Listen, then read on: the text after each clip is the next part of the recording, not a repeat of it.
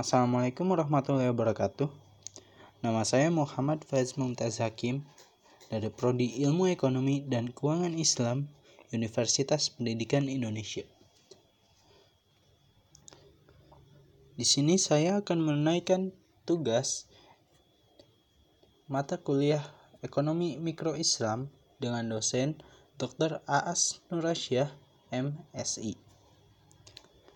Yaitu untuk menjelaskan apa per perbedaan ekonomi mikro konvensional dengan ekonomi Islam.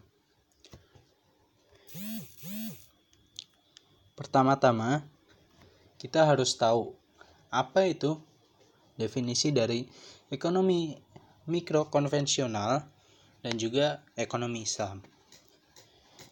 Untuk ekonomi konvensional sendiri, saya akan mengambil pengertian dari Lionel Robbins yang mendefinisikan sebagai ilmu ekonomi adalah ilmu pengetahuan yang mempelajari perilaku manusia sebagai sebuah hubungan antara tujuan-tujuan dan cara-cara yang memiliki penggunaan alternatif.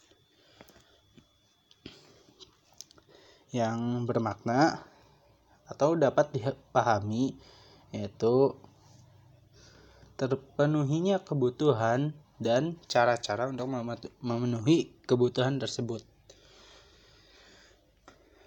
Sedangkan untuk pengertian ilmu ekonomi Islam sendiri, menurut Hasanuz Zaman adalah pengetahuan dan aplikasi dari perintah-perintah serta aturan syariah yang mencegah ketidakadilan dalam pemerolehan dan pembagian sumber daya material, material dengan tujuan untuk memenuhi kebutuhan manusia dan memungkinkan manusia untuk melaksanakan kewajibannya pada Allah Subhanahu wa taala dan masyarakat.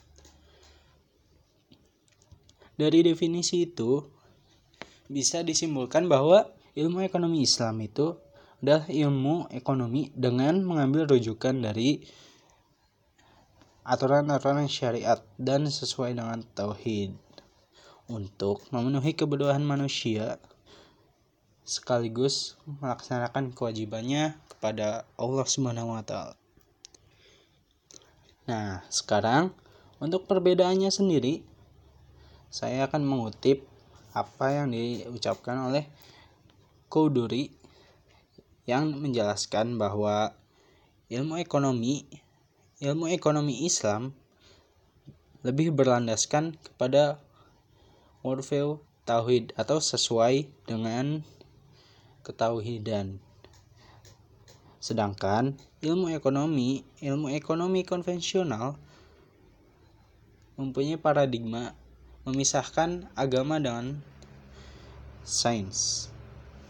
Kemudian Menurut Susamto memaparkan bahwa ilmu ekonomi Islam secara ontologis tidak memisahkan permasalahan duniawi dengan permasalahan uh, uhrawi dan dan secara epistemologis tidak membatasi pengetahuan hanya dapat diperoleh melalui indera dan akal. Lalu Kemudian dari segi mekanismenya sendiri, jika ekonomi konvensional itu menggunakan mekanisme pasar bebas. Jadi semua pedagang dan pembeli bebas keluar masuk pasar tanpa ada aturan yang yang terlalu mengikat. Sedangkan pada ekonomi Islam dia meyakini bahwa efisiensi pasar itu bisa di, diatur oleh Allah Subhanahu wa taala. Jadi ekono, dalam ekonomi Islam akan menjadikan pemerintah sebagai unit ekonomi yang berdampingan dengan unit unit ekonomi lain demi menjaga kestabilan pasar tersebut. Selain itu, dalam distribusi kekayaan ada perbedaan yang cukup jauh. pada ekonomi konvensional prinsipnya adalah mendapatkan keuntungan sebesar mungkin dan ini lebih condong kepa kepada paham kapitalis yaitu kekayaan hanya kekayaan itu hanya dimiliki oleh pemilik modal sedangkan dalam ekonomi ekonomi Islam ada ada pemerataan kekayaan dengan bentuk sebagai zakat, sedekah, infak, dan wakaf. Sehingga orang-orang yang orang-orang yang kekurangan juga bisa mendapatkan kesejahteraan. Dan yang terakhir itu dalam ekonomi konvensional ada yang dinamakan sebagai bunga yang yang yang sebenarnya dalam Islam termasuk dalam kategori riba. Sedangkan dalam ekonomi Islam sudah dipastikan bahwa tidak ada yang namanya bunga karena dalam Islam semua yang termasuk riba itu haram. Mungkin segitu saja perbedaan-perbedaan yang bisa saya sebutkan kali ini. Terima kasih. Wabillahi taufiq wal hidayah.